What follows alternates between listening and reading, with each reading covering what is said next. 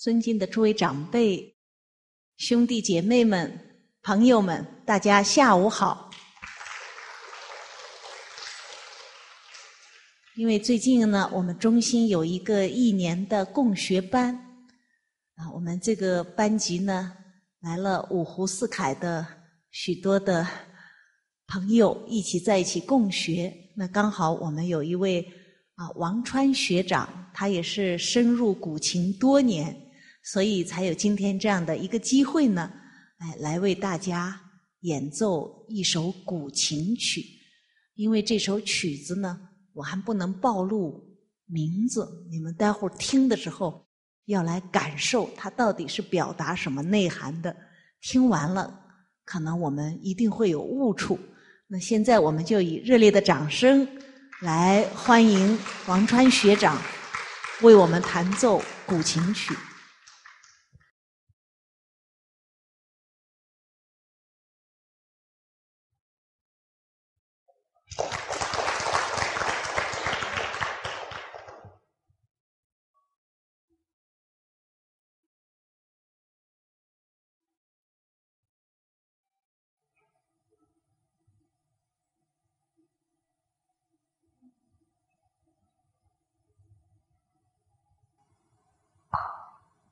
Thank.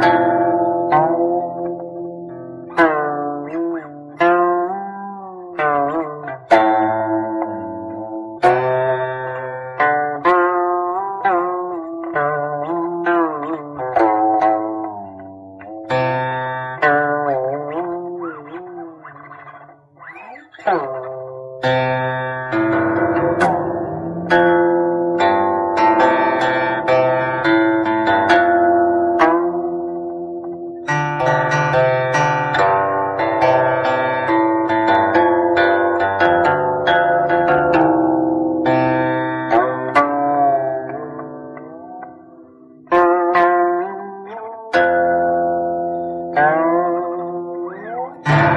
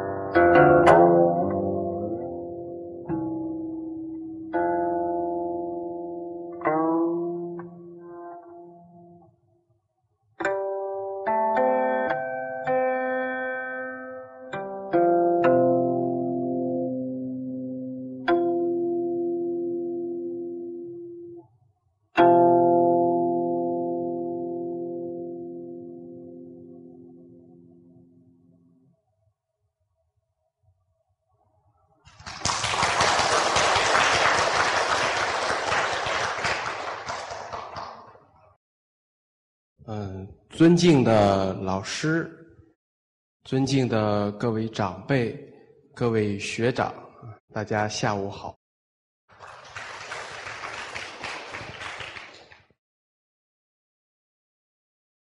嗯，不知道各位家人 有没有能听出刚才曲子的意思啊？像老师上节课讲的，听出了曲意。刚刚学生弹的这首曲子呢，名字叫做《流水》。啊，这首曲子呢有这样一个典故，说是古的时古时候啊，俞伯牙善琴，那呢可惜呢，他一直没有遇到知音可以欣赏他的琴声。一次啊，他在这个舟船上的这个小舟里弹琴。那岸边呢，在砍柴的钟子期听到了俞伯牙的琴声啊，他感慨说：“巍巍乎，志在高山。”那，过了一会儿呢，俞伯牙继续弹下去啊，钟子期又说：“啊，洋洋乎，志在流水。”所以说呢，伯牙呀就非常的吃惊，说：“啊，我今天终于了遇到了知音。”这就留下了千古有名的“高山流水遇知音”这则典故。那学生刚才弹奏的这首曲子《流水》呀，是通过著名的七十二滚符，那这个滚法和符法这样的来回的交替呢，来表达这个流水的那种啊波涛啊，还有水的这种涌动。嗯，那么今天呢，我们也是非常有幸啊，这么多位长辈学长来到这里呢，我们大家一起学习传统文化，那岂不是今天的伯牙子期相会，知音相聚吗？大家说是不是？学生呢，弹奏的这个乐器啊，老师上节课有介绍。名字叫做古琴，这是近代的一个名称。那古代呢，它的名字就叫做琴，又叫七弦琴、瑶琴。那是中华民族啊，这个古老的弹拨乐器。那古圣先贤为什么要制琴呢？在《白虎通》这部典籍中啊。对琴有这样一个定义，他说啊：“琴者，静也。静淫邪，以正人心也。”这一句话呀，概括了圣人制琴的深意。传说上古时期啊，伏羲氏看到这个凤凰落在这个桐木上。于是呢，就采这个梧桐木做这个琴的面板，用这个栀木呢作为琴的这个底板，啊，创制了古琴这样一个乐器。那最早呢，古琴，因为我们知道凤凰的叫声啊，自然有宫商角徵羽五音，所以呢，圣人效法用这个朱弦。五条弦，这个附在琴面上，那这五条弦呢，分别就是宫、商、角、徵、羽五音，啊，对应我们今天的哆、来、咪、嗦、拉。那到了周朝呢，文王和武王各加了一条弦，就就是所谓的文弦和武弦，啊，代表着文武合德。就定型为我们今天的七弦琴。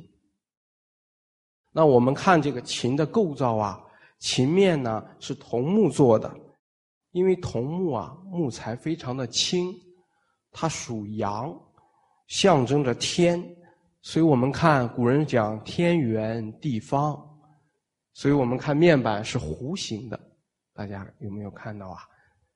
然后呢？底木底板呢是栀木，那栀木呢质比较重，属阴，它向地，啊，地底板呢是平的，向地。那我们看呢，琴的面板上还有十三个点儿，大家有没有注意到啊？这叫徽，琴徽。那它一共有一十三个呀，象征着我们一年十二个月加一个闰月。琴的长度在古尺啊是三尺六寸六分，象征我们一年三百六十五天，还有一个闰天。那琴面板上，大家注意到有一块木木木条高起于琴的面板，这个木木条的名字啊叫做月山，象征啊我们自然界的山峰。那我们知道啊，过去说五岳是天下群山之首，所以由此得名啊岳山。我们看这个琴手处啊，这个特别像一个，有人说叫眼睛，有的说叫舌头，所以古称凤舌。那下面垂着这七条绒扣啊，象征凤凰的尾巴。那我们看。另一另一端呢，琴的末端，这个木条啊，它是承接琴弦的，它叫龙吟。我们看有龙就要有凤，就要有龙嘛，这是龙吟。那这两侧呢，这个叫龙须，又称啊交尾啊。那我们知道啊，龙不能总在外面闲逛啊。它要有一个地方啊，所以古人说呀，龙是潜于幽深之地，所以呢，这个我们听这个琴声若雷震，啊，声音呢就发自于底底板的这个孔，这个孔叫龙池，就是龙幽潜之地，所以故名龙池。那后面这个孔啊，叫凤爪。哎，凤凰的凤，沼泽的沼，凤沼。我们知道凤凰也要沐浴，是不是啊？所以啊，古人说啊，凤沼是凤凰沐浴来仪之处。那我们再看呢，琴呢，这个前面宽，后面窄一点，象征着尊卑。那以上啊，学生跟大家所谈，大家有没有发现怎么样啊？这个琴，它像不像一个天地的缩影啊？大家说看看出来没有啊？哈 啊，大家太有智慧了，你们真不愧是圣贤的后代啊！一看就能看出来哈。那我们看呢，现在琴是立起来的，大家再看看，我们还能看出什么别的这个含义吗？大家看。它有没有像一个抽象的人的形状？大家看，这是琴头，哎，这个是像人的额头嘛？这个叫琴额。那这个呢，像人的脖子，琴颈；人的肩，琴肩；琴身，琴腰；琴尾。后面呢，这个叫琴足，像人的两足。所以啊。这就是谢谢，所以这就是怎么样？古人所谓的天人合一，啊，是不是啊？里边有着无尽的深意和高度的智慧。那琴的形制是如此的独特啊，所以呢，它的声音啊，才能感天地和人心。我们知道啊，我们人心呐。常常妄动，是不是？念头啊，不停的生出来，啊，一会儿下课我要怎样怎样啊？晚上要吃点什么呀？啊，车有没有停好啊？我我家里的窗户有没有关呢？我们总是会有这样的杂念生出来，那随之而来呢，烦恼啊也会跟着起来。所以圣人呢。非常清楚我们人性，他就借琴这个乐器啊，来禁止我们这些邪思妄念，而进一步呢，能够帮助我们熄灭烦恼，导正人心，啊，调和我们的心性，防止啊心里生一些邪念出来。所以《论语》讲“成于悦”，啊，《泰伯》第八里边讲“成于乐”，是成于性的意思，就是啊，用乐呀来让我们的性情成就温柔敦厚。琴呢，就是发挥这样作用最佳的乐器。所以古人讲啊，“事无故不彻琴瑟”。那五千年后的今天呢，瑟已经失传了，所以琴的重要性啊，不言而喻。古人感慨这个琴呢，说它是圣贤之乐。能够动天地而感鬼神。那我们大家再看看我们今天的音乐啊。记着，学生几年以前呢，曾经在一座传统文化的幼儿园里啊，听到课间呢孩子们听的音乐，就是四五岁的孩子听的音乐非常动感、快节奏的那种音乐。那学生呢，就请教幼儿园的老师，说为什么要放这样的音乐给孩子们听啊？老师说啊，因为孩子们听了这样的音乐很开心，很活泼。那学生从祖国大陆来啊，我们知道这个大陆现在很多的儿童的玩具啊都有那个音乐，那大部分的音乐也都是非常的快节奏，啊，躁动。甚至有的特别的混乱无序。那有的时候问一问家长说：“您为什么要买这样的玩具来给您的孩子呢？”家长就说：“呀，孩子喜欢听。”各位长辈学长啊，今天几岁的幼童就听这样的音乐，长大了他能温良恭俭让吗？大家呀是不知道音乐对人性情的影响有多么的严重和深广。那如果我们不加以导正啊，等心乱了，等心坏了，做出杀盗淫妄种种的恶事，我们啊还不知道，就是这一点一滴的染污。让它变成了今天这个样子。所以啊，心乱则必造造诸恶事，而源头呢，却只是最初的一念。所以啊，今天也是祈求，呃，各位大在座的大众啊，我们都是明理之人，我们啊，去体会圣人的苦心。圣人呢？是借乐呀来调和人心，来防止我们的这些妄念的乱动。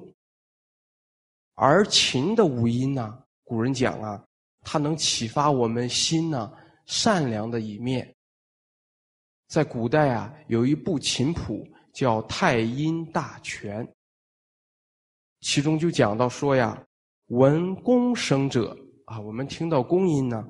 使人温舒而广大，闻商声者，使人方正而好义；闻绝声者，使人恻隐而爱人；闻止声者，使人乐喜而好施；闻雨声者，使人整齐。而好礼，所以过去啊，舜王做五弦琴，弹奏南风这一首琴曲啊，可以起到什么样的教化作用啊？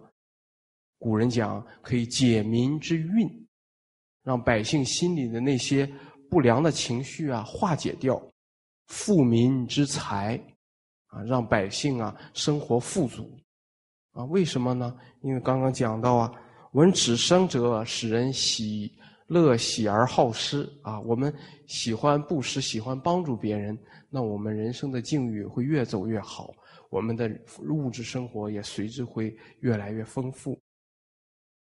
所以啊，是音乐教化、琴乐教化，能让我们啊情绪平和、乐善好施，自然呢，在一个国家就能国泰民安。所以圣人治乐的深意啊，非常的令人佩服。那今天呢，我们啊可以借助科技啊，呃。这个网络啊，可以下载到很多善的好的音乐。那这些音乐呢，我们多听啊，能够陶冶我们的性情。礼乐教化人心呐，我们成圣成贤，我们家庭和睦，我们的身心安康啊，都能达到。好，学生今天的报告就到这里。如果有不妥之处啊，请各位长辈学长啊，呃，给学生指出，学生感激不尽。谢谢大家。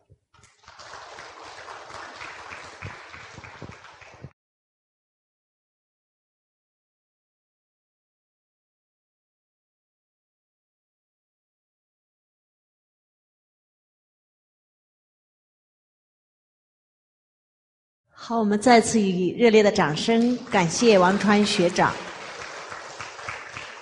为我们带来的一首美妙的古琴乐曲《流水》。没有报名字以前，我们听出来是流水了吗？听出来了，哦，好厉害！我们一看到那个叫滚音啊，什么福音啊，我们看到哈，这个这首曲目是表达自然界。流水的那种情境景象，我们可以感受到，那水呢能够长养万物，水呢随方救援，水呢又能够洗濯污垢，水呢又很谦卑，自上而下流向低处。哎，所以借由您看一首流水的曲目，就可以让我们啊向万物学到。这些美德，这些做人的道理，啊，那后来呢？这个我们王传学长又把这个整个古琴的历史、古琴的结构给我们做了介绍，让我们了解到呀，您看这个古老的乐器啊，它是与天地啊之道啊相合啊，天方地呃，天方地远。对对着呢，天方地远。您看，又有像人的形体，天人合一啊，这个里头都有很深的道理啊。又有十三个月，加上闰月，又有十三个月。那他又告诉我们，为什么要学情？情者，静也。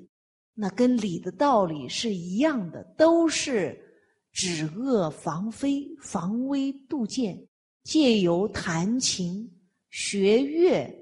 而不断的净化我们的啊心灵啊，不让我们受到外界的染污，所以呢是净邪乱的这样的一种艺术呢啊，让我们的道德呢得到提升。您看，都是起到教化的作用。难怪乎呢啊，古人呢要学乐，要弹琴，其实这其中还有更深刻的道理。这些宫商角徵羽啊，与我们身体体内的心肝脾肺肾的阴相对应，身心就会和谐。哦，这里头那个乐技啊很厚，义理很深刻。哦，要学透学通啊不容易啊。所以透过刚才这个呃这样一个介绍呢，我们大约呢了解了古琴，也大约了解了为什么要学古琴，要学乐。只是我们的确呀，这个时代呢，这种音乐的教育断了很久，啊，现在要恢复，现在让我们去感知这些乐曲对人人心的影响，我们可能比较那没有那么强的敏感度，那这个呢，啊，需要慢慢的来恢复。那至少呢，我们要学古琴，找老师，啊，也不太容易。我们首先呢要学会听善的音乐，唱健康啊、积极向上的这些善的歌曲开始。至少呢，我们要从这个层面呢去开始。那因为接下来呢，我们还有这个三六零当中的这些乐的部分啊，我们共同呢再来继续来去感受啊乐带给我们的力量啊教化的力量。这个我们可以看屏幕，应生之道与正通仪，我们一起来读诵一下啊，来预备起。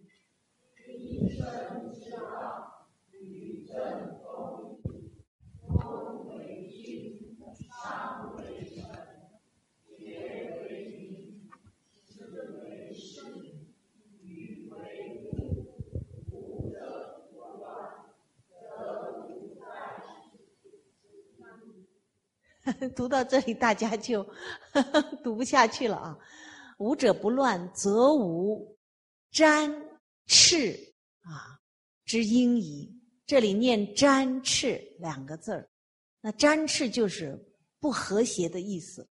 五音假如不乱呢，就没有不和谐的声音。那音声之道啊，它是跟政治相通的。那这个呢，工商角徵于呢？工呢就代表着君，商呢就代表着臣，爵呢代表着民，治呢代表着事，与代表着物。您看呢，就与这个公、这个君臣民事物是相通的。那这五个音不乱。那君臣的关系，啊，人民啊，事物呢也不会乱，啊，所以说呢，我们可以了解到呢，这这个音音乐呀，的确呢，它和我们的整个的啊国家的政治都是相通的，这可能是我们以前呀没有想到的。那在我们这个群书之要白话的解释当中呢，啊。又会继续啊啊！我们再继续往下看，您看呢？我们把它呃继续再读完，我们再来解释。宫乱则荒，来预备齐。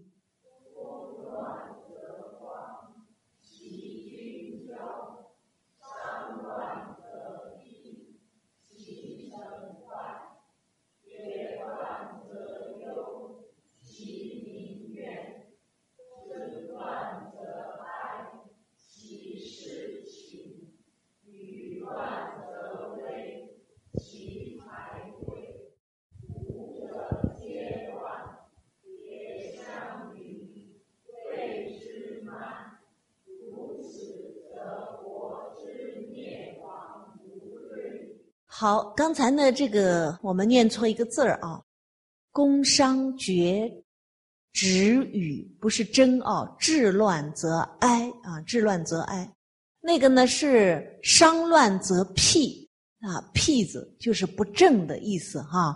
那在我们这个白话解当中呢，告诉我们啊，我们首先是看宫音杂乱呢，音乐就会离散而没有中心。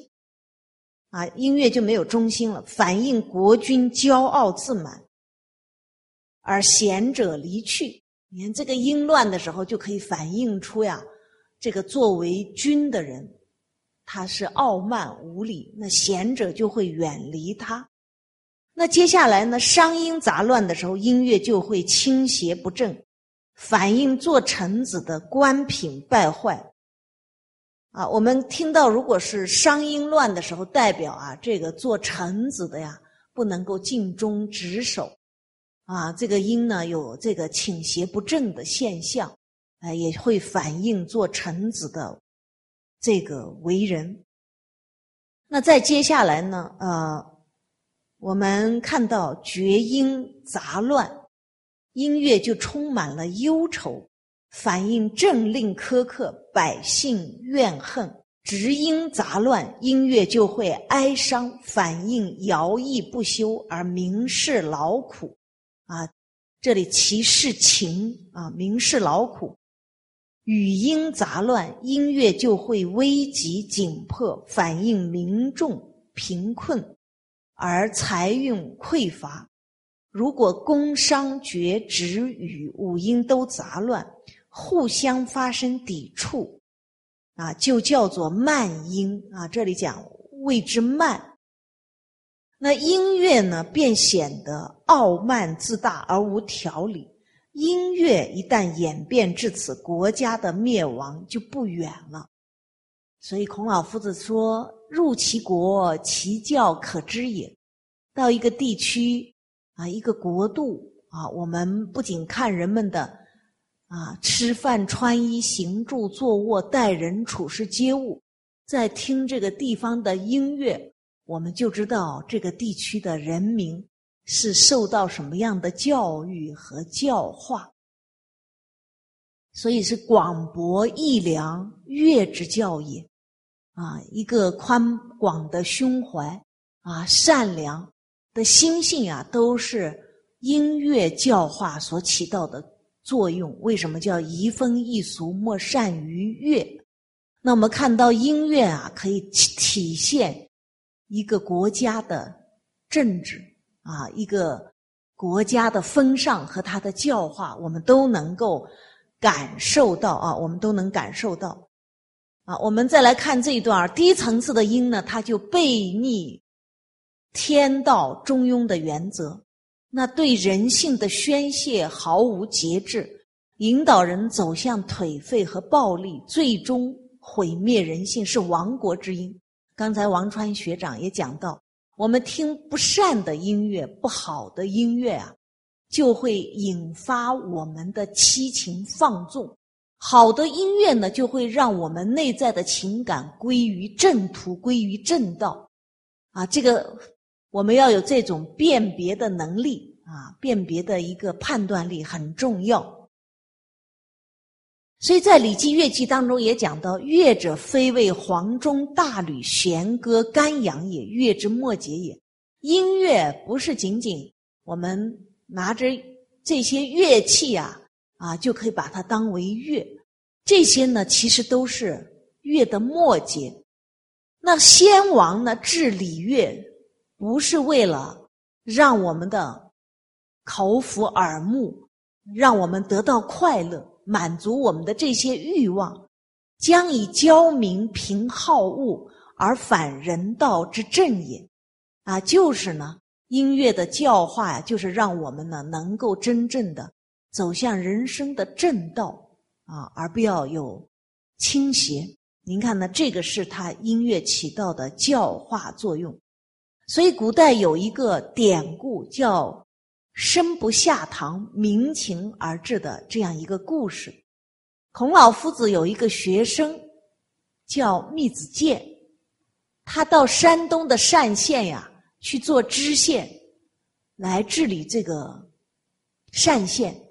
他治理的非常好，啊，接续他的工作的下一任的知县是乌马期，结果呢也把这个单县治理的很好，两个人都治理的很好。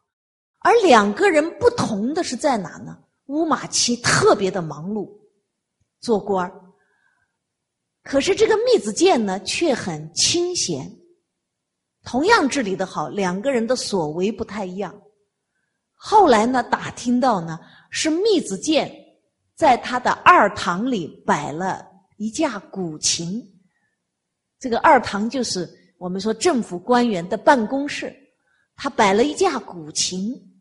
那他这个做知县呀，就要处理民事的纠纷，所以呢，当有这些民事纠纷找到他来要给他判案断案的时候呢，这些当地的民众来了之后呢，他什么先不跟他们说，先在他的办公室给他们弹一首古琴，哈，一首琴曲。弹完之后呢，让这些当事人的心呀就能够平静下来，情绪变得和缓。哎，那个理智呀，不知不觉就提了起来。接下来呢，这些案子啊，这些纠纷呀，就会处理的非常的得当和圆满。那久而久之呢，这个二堂呢就变成了情志堂，哎，在历史上就留名一个什么“生不下堂，民情而治”的故事。他不用下堂，不用调解民事纠纷，用音乐啊就可以平和人心，就可以教化人心向善。您看啊，这个用音乐来办理正事啊，起到这么好的一个效果啊！我相信呢，在我们历史当中呀，这样的啊音乐治国的典故呀是非常之多啊，我们呢还是了解的不多。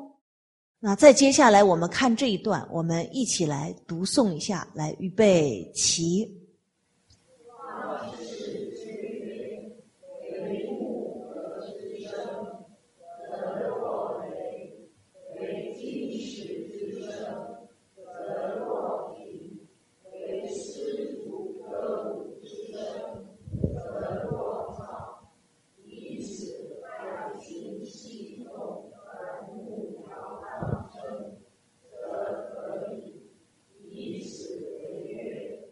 则不乐，奢而民郁郁。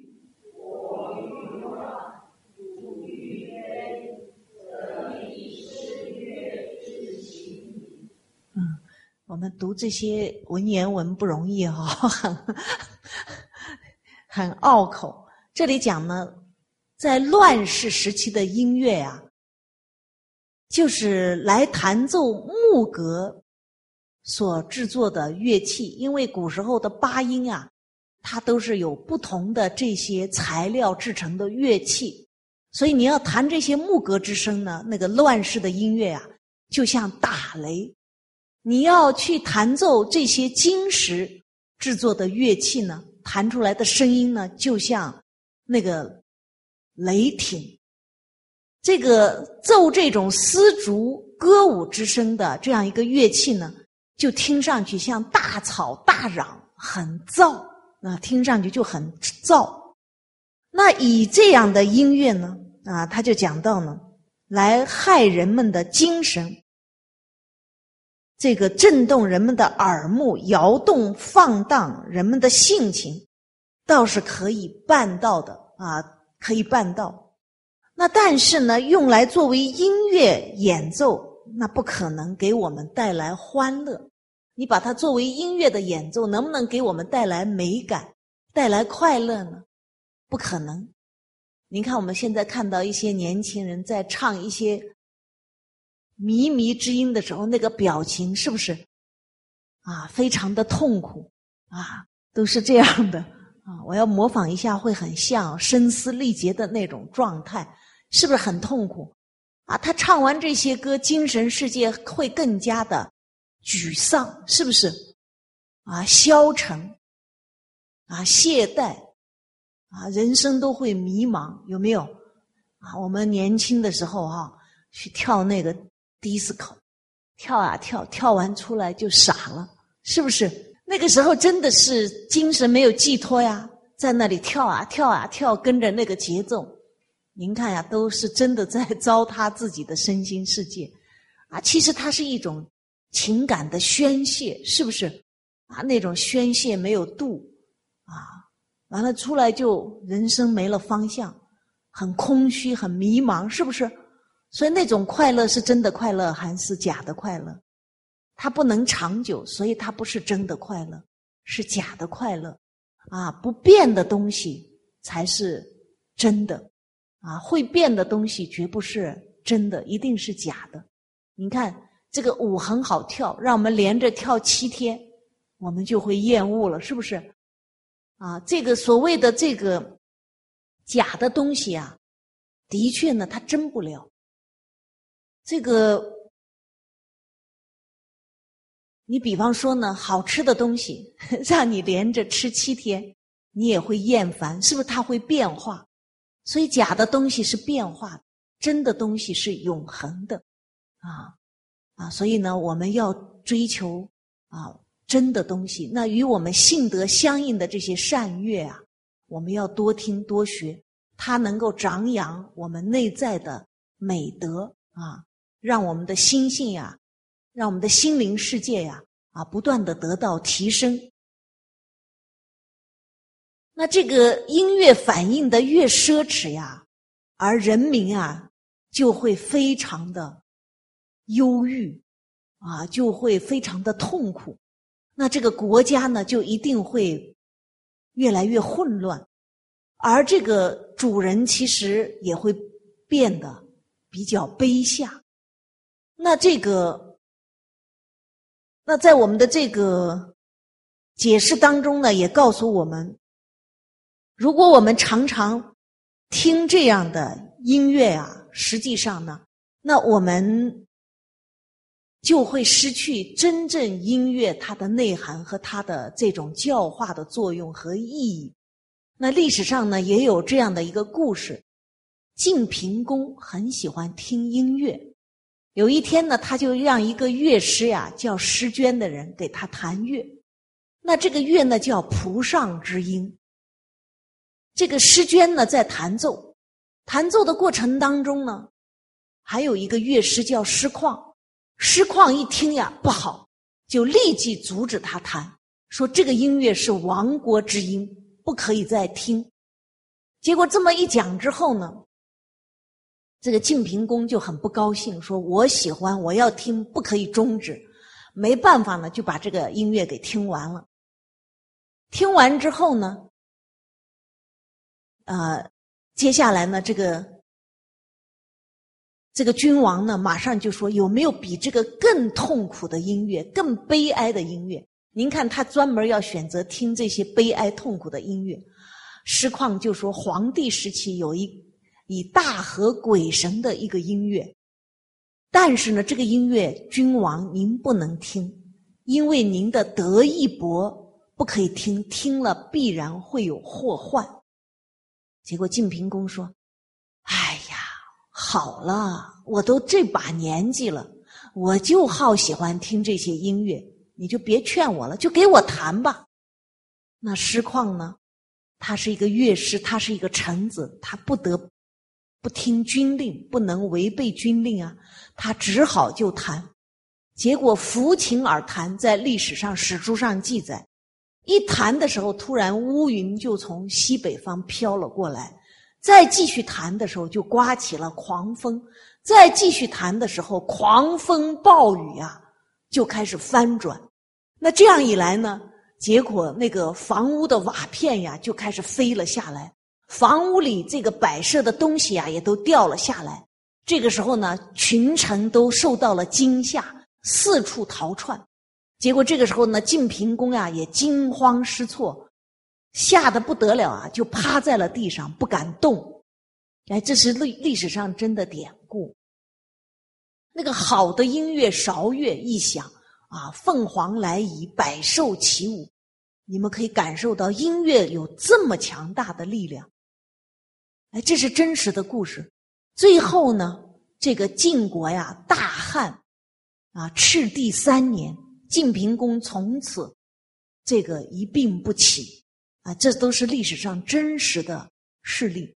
您看，不听这些不好的音乐会产生啊这么大的这种影响，那都是这个国君当他昏庸无道的时候才会去欣赏听这样背逆天道的音乐。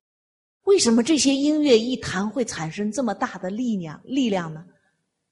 因为音是由我们的心声而升起，那我们就知道，我们一个人的心声、心里内在的声音，也就是我们的念头、我们的情感，可以左右这个世界。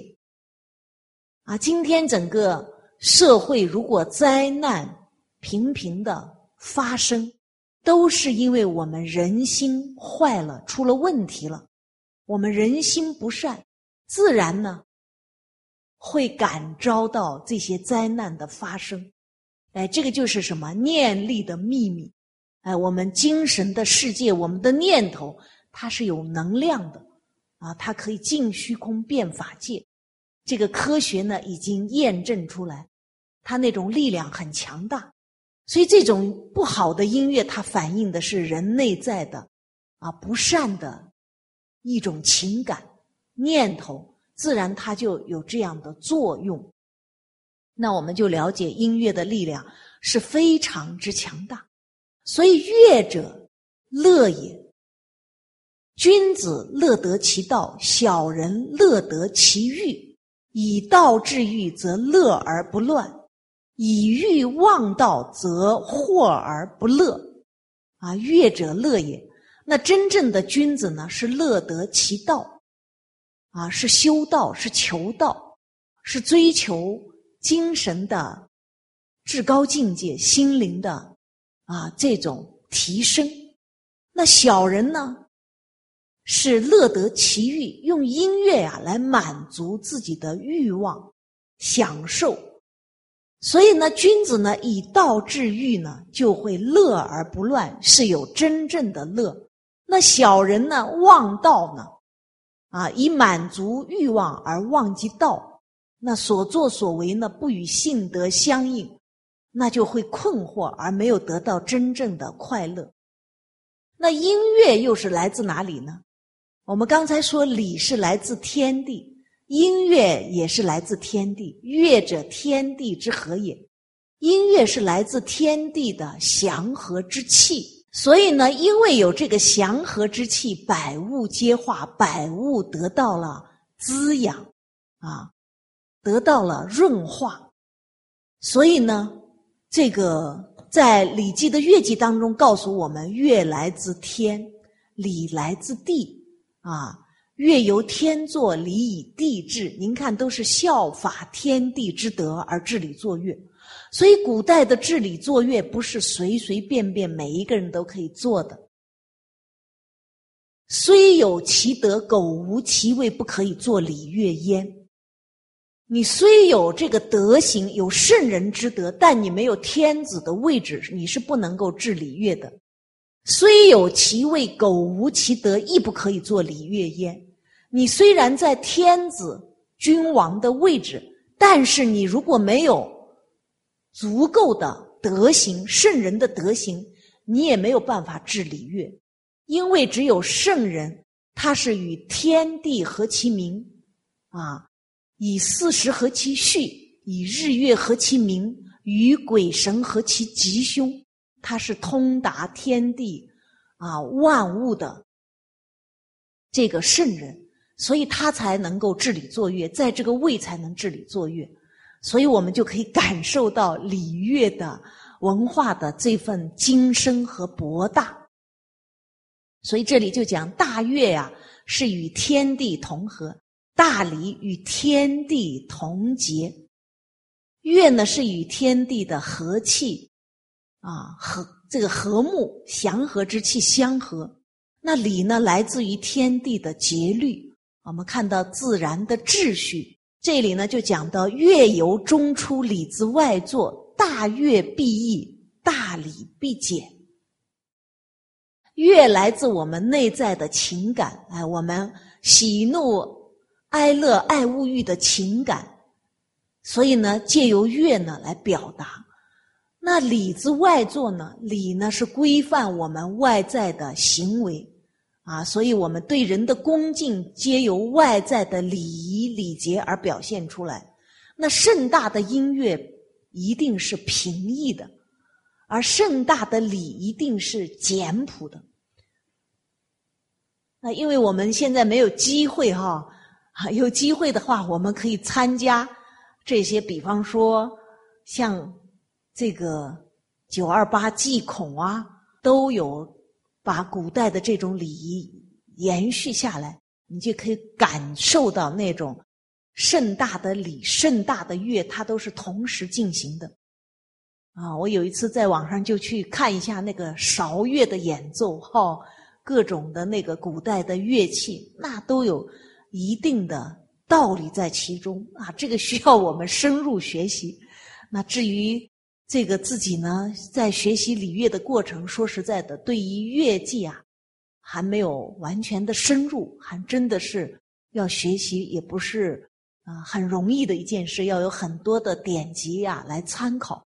的确啊，它都有天地的道理啊，在其中，所以它反映的也是天道人心啊。这个呢，啊，让我们感受真的我们的中国的古代的礼乐文化的这个教化力量。所以德音雅乐呀，是奏于庙堂，播于四方。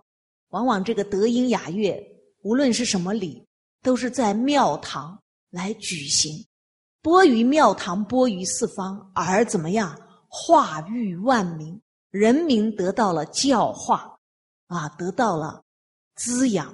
您看这个礼乐教化，啊，推广礼乐是多么重要的事儿。难怪乎孔老夫子究其一生要恢复礼乐。啊，周游列国都在推行礼乐的教化，所以在《礼记乐记》当中告诉我们：礼节民心，乐和民生，正以行之，行以防之。礼乐行政四达而不备，则王道备矣。古圣先贤治理一个国家，他们用礼、用乐、用政、用刑，用四个方面来治理国家。礼呢，是用来节制人心的欲望，啊，贪嗔痴慢的这些欲望啊，贪欲。那么乐呢，是来调和我们内在的心生世界，啊，是能够起到这种陶冶性情的作用。政治呢，要给予礼乐教化的保障。政治就是用来推行礼乐教化的，要给予他保障。而行呢，是指呢，我们不遵循礼乐的教化而处事待人接物，自然就会受到惩罚。那这个行呢，是什么呢？是惩罚害群之马。如果礼乐行政四达而不备，礼乐行政相辅相成来治理国家，自然而然，您看王道备矣。也就是我们得到了古圣先王的治国要道，啊，所以今天我们了解了这个治理国家的四个要件，啊，我们无论是在我们的团体还是在我们的单位，我们都可以尝试呀，来用礼乐教化人心，用我们的行政事务来保障礼乐的教化。您看人心不一样，因为礼让人彼此相近，礼表不同；乐呢，让人彼此相爱相亲，有礼敬又有亲爱，人与人之间的那份真挚的情感就会形成。如果光有礼没有乐，人与人之间的距离就会很远，就会不亲。如果仅有乐而没有礼，人的亲爱就会过分，就会溺爱，就会失敬，啊，就会产生轻慢，所以必须呢要礼乐同时，礼者外也，乐者内也，礼乐共也，共也，就能够治理好一个家庭、一个团体、一个社会、一个国家。所以我们都要试着去实践礼乐的教化。所以，一个团体往往学了圣贤教育，没有把乐的教化放进去呢，大家呢都会有时候学得很苦闷，不快乐。有没有发现呀？孩子也是不愿意再去学，为什么呢？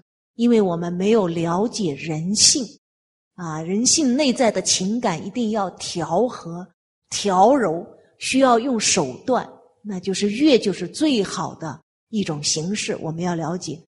既然我们讲到这里了，我们光说不练不行，我们要练。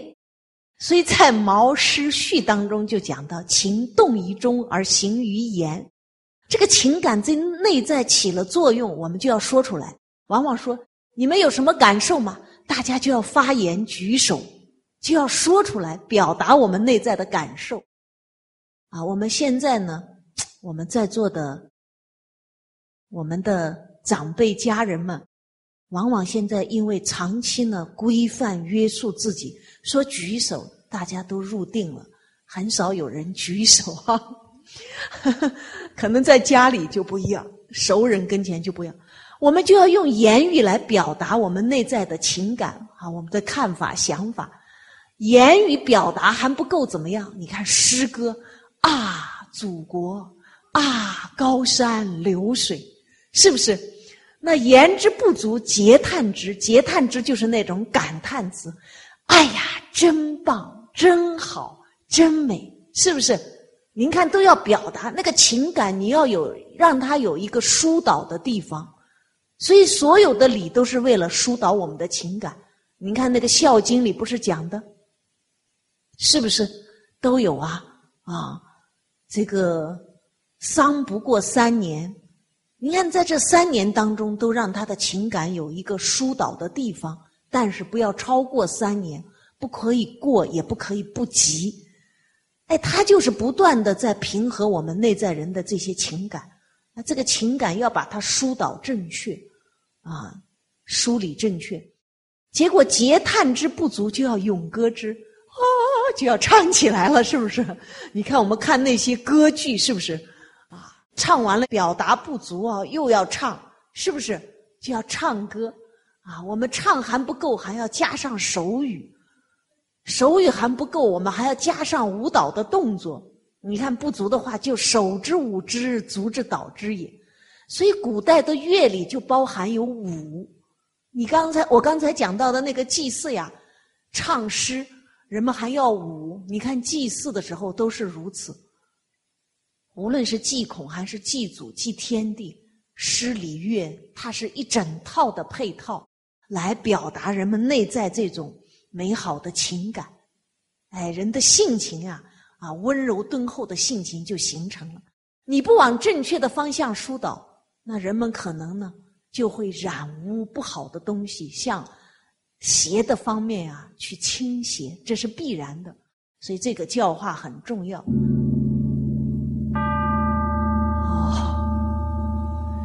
这个教化一重要啊，音乐就响起来了。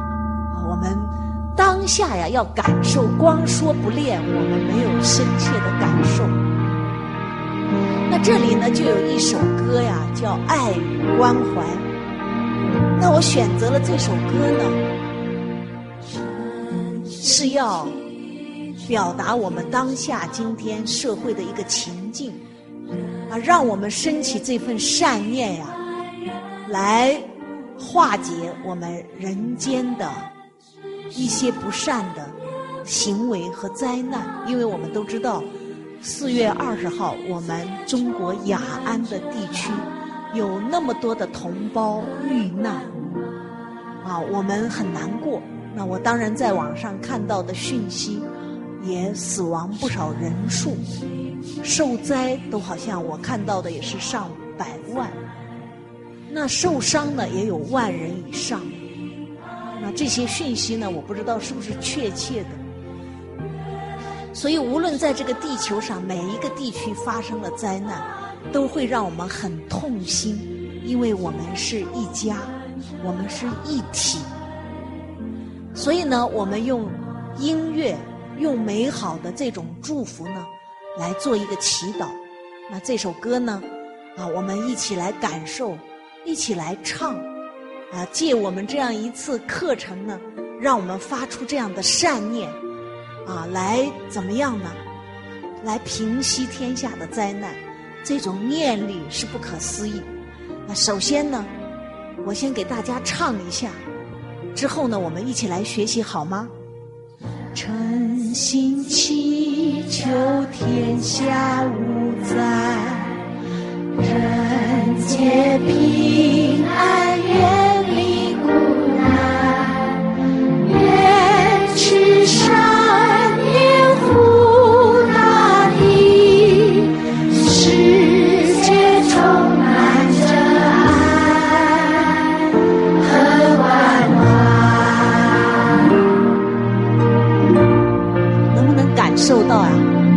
是不是有这样的一个心？祈求天下无灾，会唱的话一起唱。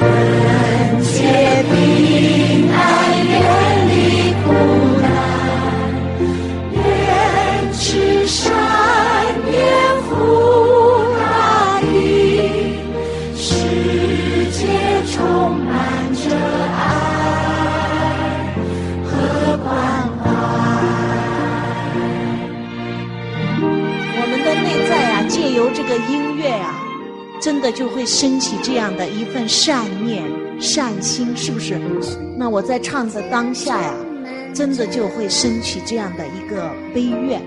那假如我们在唱的时候呀，把我们的手放在胸前，啊，我们借由这些动作，啊，来再去真心的去祈祷，祈求天下无灾，祈求受难的同胞有一个好的去处。我们一起来唱，这个旋律很简单，很容易跟我一起唱。我们看着歌词。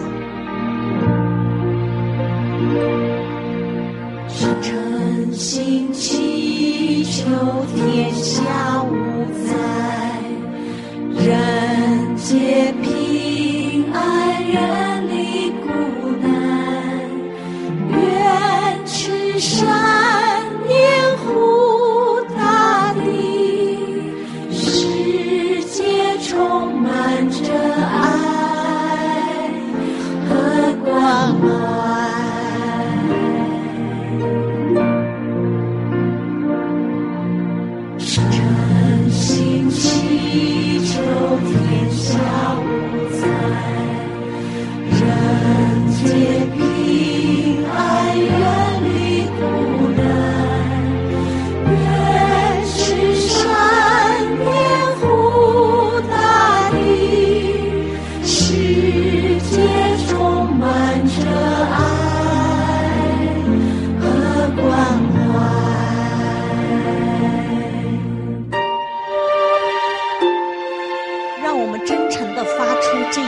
善念真的是祈求天下无灾无难而这些死去的同胞都是我们的兄弟姐妹都是我们的亲骨肉啊我们用我们的这份善念去祝福他们。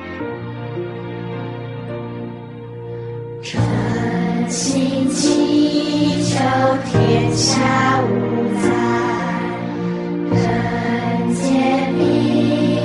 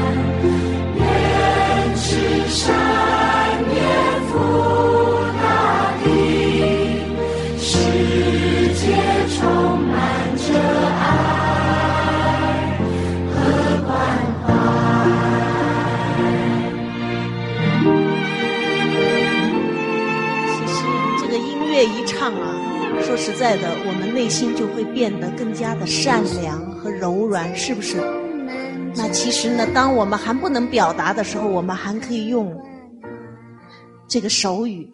那接下来我请我们的子斌老师，他是待会为我可以进行音乐伴奏的，他会这个手语，我还学的不太熟，我跟他呢一起来表演啊，这个手语来表达我们的这份祈愿、这份祝福啊。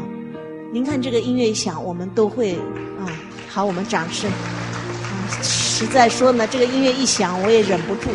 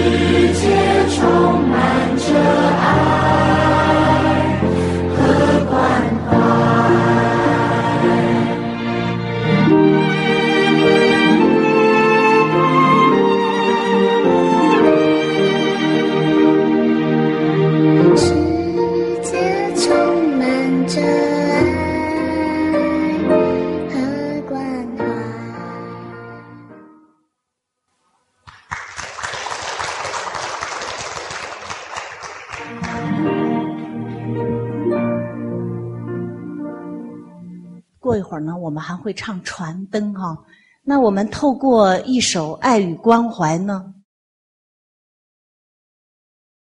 您看我们内在的这种善良的情感，是不是都有马上就可以感受到？啊，真的是看到很多的啊，我们的朋友都会流下眼泪啊，都会这个。表达呀，我们的这份真心啊，真诚的发出这样一个善的念头啊，自然而然，我相信我们的这个祈祷，这份祝福呀，我们遇难的同胞都有能收到。我们这个大地呀，借由我们的这份善心善念，我们不要小看，是不可思议的一种力量。所以，我们如果喜欢音乐，要唱歌，我们都可以啊，多唱啊这些善的歌。那我这个曾经呢，就啊一讲到，因为我们唱歌呀，首先还要回归到根本啊，就是孝道的歌呀，我们要多唱，因为孝是德之本也。啊，所以我就非常一讲到歌呀，我就非常喜欢一首歌，《有你的地方是天堂》。因为呢，当我们唱这样的一首歌的时候呢，我们就会不断的去感受呀，母亲呀，生我们、养我们、教育我们的恩德啊，包含还有父亲。所以前不久我们中心的啊。这个就上次婚礼见到的其中的一对夫妇，生的宝宝刚好现在大约有四十天了吧，接近。那他就是什么剖腹产生下来的。那他告诉我呀，他好像打的不是全麻，但是为了让宝宝不要受痛苦，因为没有生下来呢，就剖腹产。那孩子也不小，就剖腹产之后呀。呃，生下来孩子倒是很好了，可是，在剖腹产的那个当下，他承受的那份痛苦呀，他说没有办法用言语表达，他都可以感受到那个刀在他的肉上割开的感受，因为他不是全麻，你看那个多疼痛啊！最后疼到什么样的程度呢？晕过去了。昏晕过去了，他说：“真的不省人事。”等他醒来呢，孩子已经抱出来了，别人也不知道他晕过去了。说实在的，他就说：“哦，真的不知道呀。做母亲啊，无论是生还是剖腹产，都要承受这么大的痛苦。所以我们常常呀，用歌声呀，去回忆啊，去怀念啊，我们从小到大。”父母生育、养育、教育的这份恩德，我们不忘本，啊，我们不忘本，自然我们不敢放纵。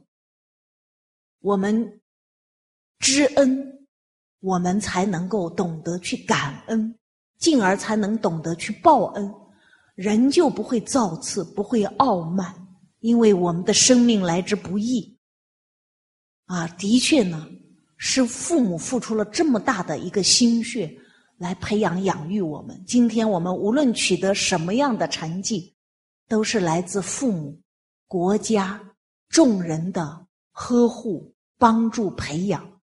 啊，这种教育就很重要。那也借今天这样一个机会呢，我们来感受，我们共同呢，来去感受呀父母的恩德。那也把。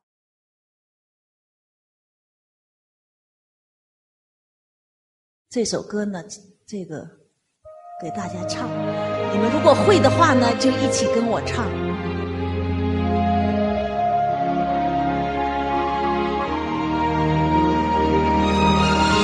那这首歌呢也有手语，我们听的当下呢，我们就去感受母亲的温暖，啊，母亲的这份爱。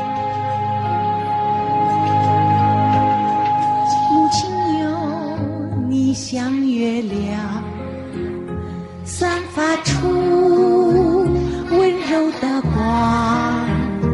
我们像迷途的羊，依偎在你的身旁。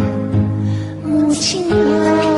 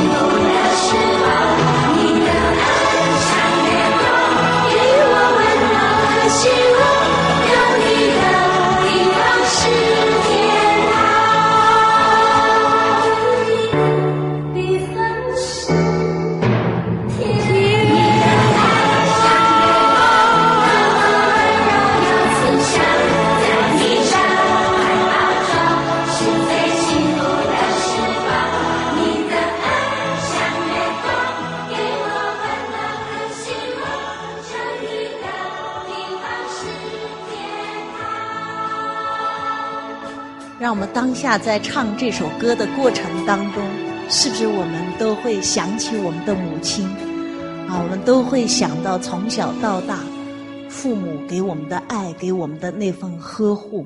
啊，因为我的母亲、父亲已经离开人世都有十几年了，啊，所以常常能唱这些歌呀，让我们知恩报恩，不忘本。好，那我们唱一首《有你的地方是天堂》，可以抒发我们内在啊，对母亲的这份这个思念啊，这怀念母亲的这些恩德啊，我们你看内在的情感会不一样。那接下来呢，我也还比较熟悉一首我们用马来语、印尼语可以唱的哈一首歌。那这首歌大家可能也有听过，也是表达孝道的歌。那我也想请啊我们的子斌老师呢来为我伴奏啊，来为我伴奏。当然，这个歌词不用打出来，它很简单。那我们可能嗯这个。啊，一唱呢，大家就知道了。啊，我也借此机会啊，唱给大家啊。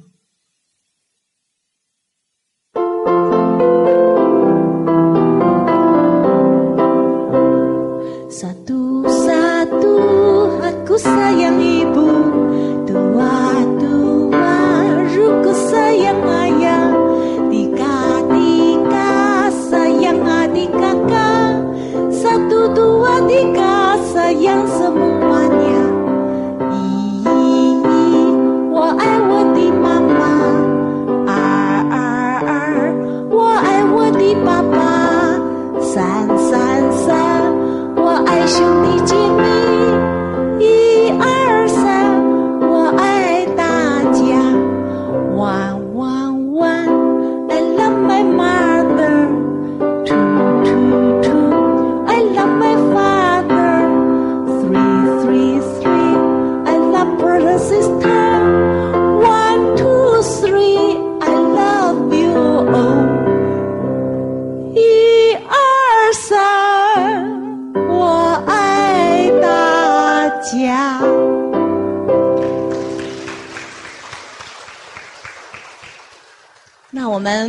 一些熟悉的歌，我们来感受哈。啊，刚才这样的一首歌，是不是《弟子规》呀？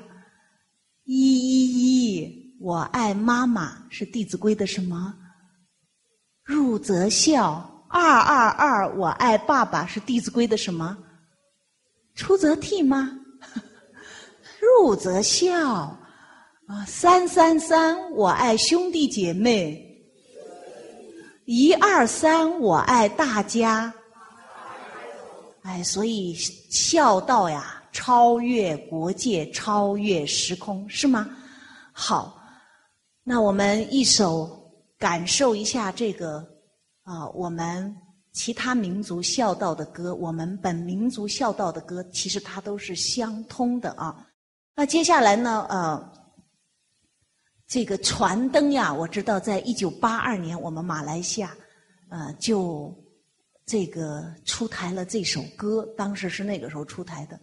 那它最能够表达的是我们海外的华夏儿女的心声。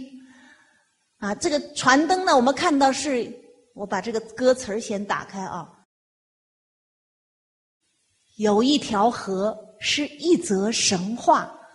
从遥远的青山流向大海，那这条河就是我们中华文化五千年的长河啊！还有一盏灯，这盏灯就是我们古圣先贤的教育，点燃我们的心灯。那这首歌为什么会在我们马来西亚流行？因为它是表达我们海外这个中华儿女的。共同的心声，也就是我们无论走到哪里，我们都要啊认祖归宗，啊不忘本的这种精神。所以，它是我们马来西亚华人最后发展到乃至于整个的东南亚华人的精神支柱。那我相信，在这年长的我们的华人们有聚会都会唱这首歌。可能现在呢，年轻人比较淡了，就是无论走到哪，都要让我们的文化祖祖相传，绝绝不可以葬送在我们的手中，是这个意思吗？难怪乎今天我们开传统文化的课程，我们的华人都纷纷把自己的孩子送来参加学习，就是不希望我们的文化的根呀，在我们这一代断掉，所以我们共同呢。来唱这首歌再次来表达我们心中的啊这一份期盼啊这一份愿望啊我们这首歌好像也蛮长的。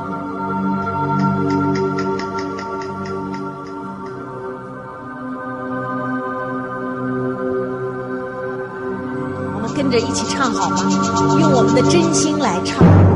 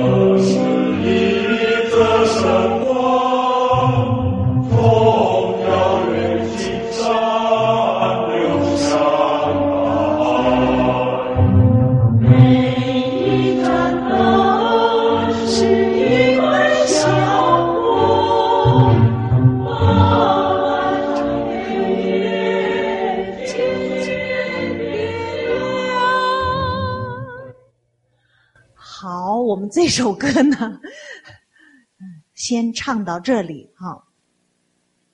那跟这首歌呢非常相应的我们今天最后的一首歌呢是我们中心呀开了一个共学班这个班起名叫幸福班级和乐之家是要在这里学习一年也是为了我们未来马来西亚的汉学院啊而这个做这个人才的培训。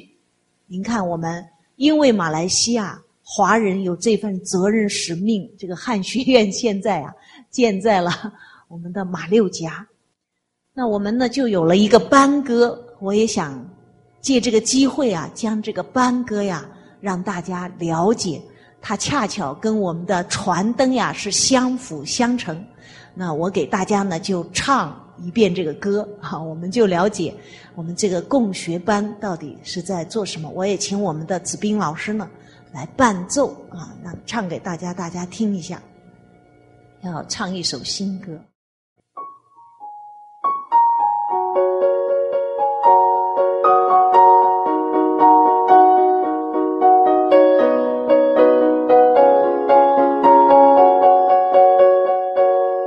滔滔江河，滚滚东流，汇成大海。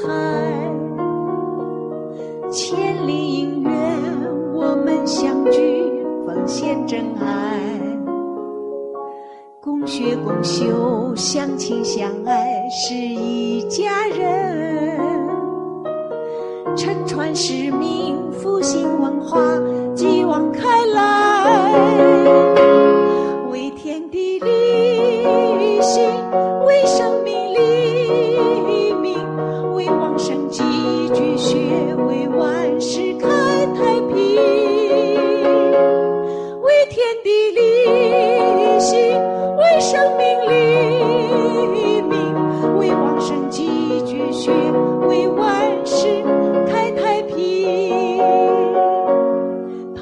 江河，滚滚东流，汇成大海。千里姻缘，我们相聚，奉献真爱。共学共修，相亲相爱，是一家人。承传使命，复兴文化，继往开来。为天地立心，为生命立命，为往生继绝学，为万世开太平。为天地立心，为生命立命，为往生继绝学，为万世开太平。为往生继